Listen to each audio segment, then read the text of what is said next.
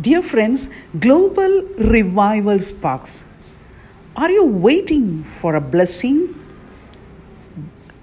Though it linger, wait for it. God will not fail you. Keep trusting, believing Jesus Christ. He is faithful in every season and blessing of your life.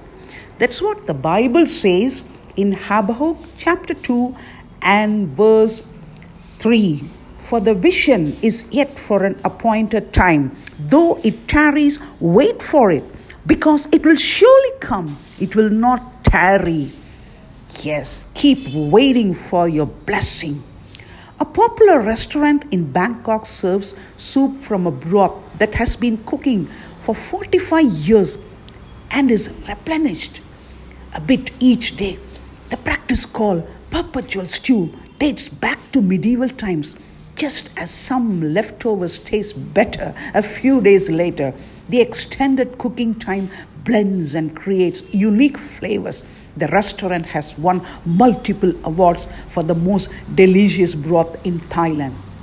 Yes, dear friends, good things often take time, but our human nature struggles with patience. The question, how long, occurs throughout the Bible.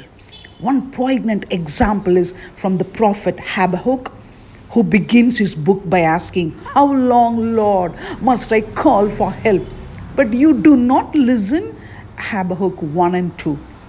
Habakkuk, whose name means grappler, prophesied God's judgment on his country Judah through the invasion of the ruthless Babylonian Empire. And he wrestled with how God could allow corrupt people to prosper as they exploited others. But God promised hope and restoration in his own time. Yes, God makes everything beautiful in his own time. Keep waiting and persevering, for the revelation of God's help awaits an appointed time. Though it linger, wait for it. It will certainly come and will not delay. Chapter 2 and verse 3, Habakkuk. The Babylonian captivity lasted 70 years. By human reckoning, that's a long time. But God is always faithful and true to his word. Some of God's best blessings may be long in coming. Though they linger, keep looking to him. He prepares every blessing with perfect wisdom and care. And God's always worth waiting for.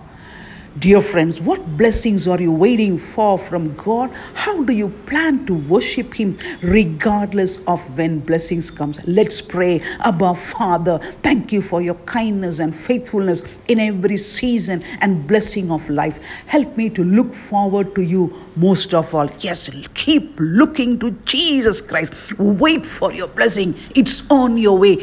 God's incredible miracle. Amen and amen. God bless you.